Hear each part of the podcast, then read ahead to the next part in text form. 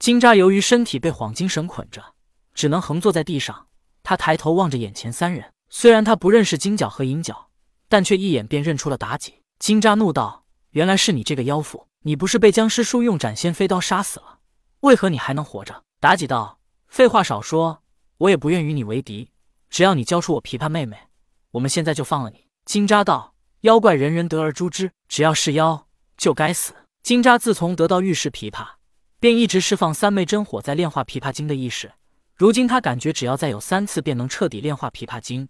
让他现在交出玉石琵琶，这是万万不能的。妲己怒极反笑道：“呵呵，没想到你死到临头还这么嘴硬，真是敬酒不吃吃罚酒。你主动交出琵琶妹妹，我可以饶你一命；但如你不识好歹，我不介意杀了你之后再救出琵琶妹妹。”金吒不屑的笑道：“一口一个琵琶妹妹，你们可真是姐妹情深。你看我获得自由之后，怎么把你收为坐骑？”银角听到金吒如此放肆。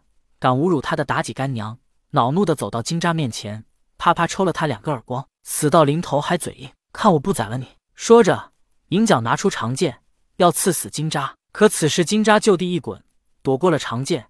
与此同时，他瞬间祭出了遁龙桩，又叫七宝金莲。金吒虽然被幌金绳捆住了，但他的泥丸宫并没有被封，也即是说他的元神还是自由的。而操控法宝，恰恰需要的是元神，而不是身体，所以。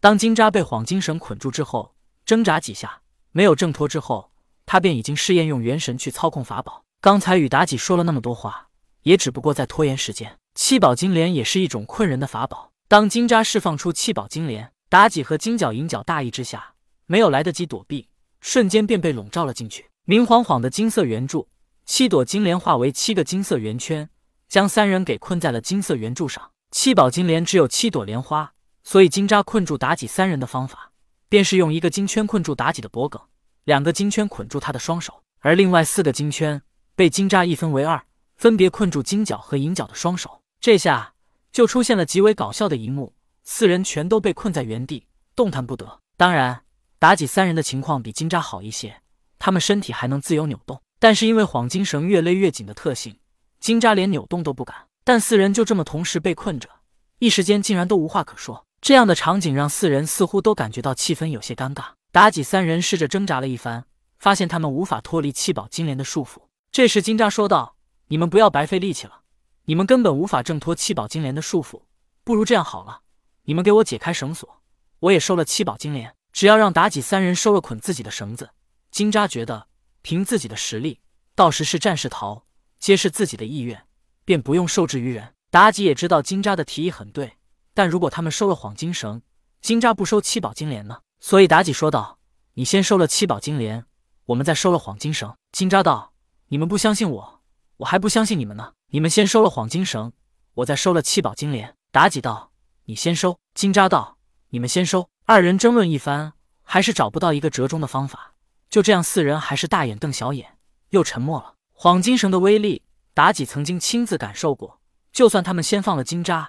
亮那金吒也逃不掉，可是就这么放了金吒，妲己心中又十分不甘心。本来大好的机会，他们根本不用受制于金吒，可一时大意，竟然着了金吒的道。到了此时，几人都无法动弹，金吒反而不着急了。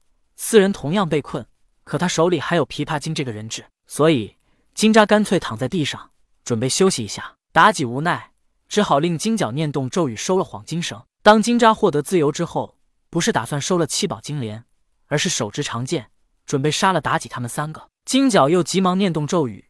金吒看到黄金绳朝着自己而来，当然他已经想过会出现这种情况。他纵身一跃，准备躲过黄金绳之后再来杀了妲己三人。可是他高估了自己的实力，也低估了黄金绳的威力。瞬间，他又被黄金绳捆住，摔落到了地上。金吒内心暗道可惜，他太过着急了，应该假装收七宝金莲时走到金柱旁边再出手的。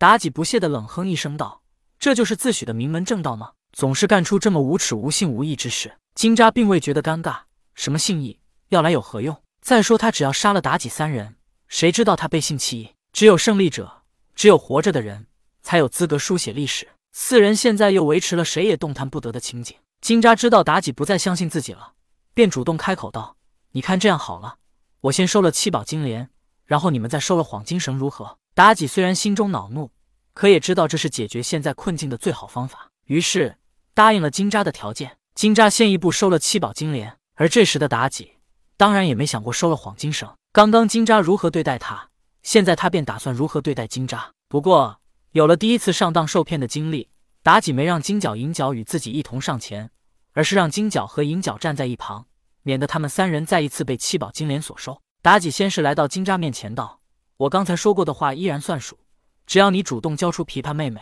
我依然会饶你不死。”金吒表情不动，反问道。你不怕我再祭出七宝金莲吗？妲己道：“我只要琵琶妹妹，而且她本来便是你意外得到的，你把她给我，对你来说也并没有任何损失。”金吒不屑微笑，摇头。忽然，妲己想到，他可以先禁锢金吒的泥丸宫，如此他便不能释放七宝金莲了。妲己之所以对金吒一再留情，主要便是因为他想到老子与元始天尊是师兄弟，而金吒又是阐教弟子。具体说起来，他与金吒倒也没什么仇恨，只要金吒愿意交出琵琶精。这事也就可以一笔勾销了。再者，妲己还要利用老子完成自己的誓言，所以他不知道老子内心想法，也不能杀了金吒而得罪他。只不过妲己下山的晚，他不知道九头雉鸡精和玉石琵琶精当初被哪吒打得有多么凄惨，包括金吒当时也把玉石琵琶精摧残的不成人形。确实是不成人形，已经现出琵琶本体了。否则，妲己绝对不会到了现在还和金吒说话这么客气。妲己掏出一张符纸，准备贴在金吒的泥丸宫上。金吒看到妲己的举动，已经明白他想干什么，所以金吒急忙再次祭出七宝金莲。妲己身体一跃，想要躲开，可由于他离金吒太近，还是没能躲开。这一次，只有妲己被七宝金莲给困住了。只见妲己的脑袋、脖颈、双手、双脚，连腰上都有了一个金圈。金角和银角依然是自由的，他们急忙赶来。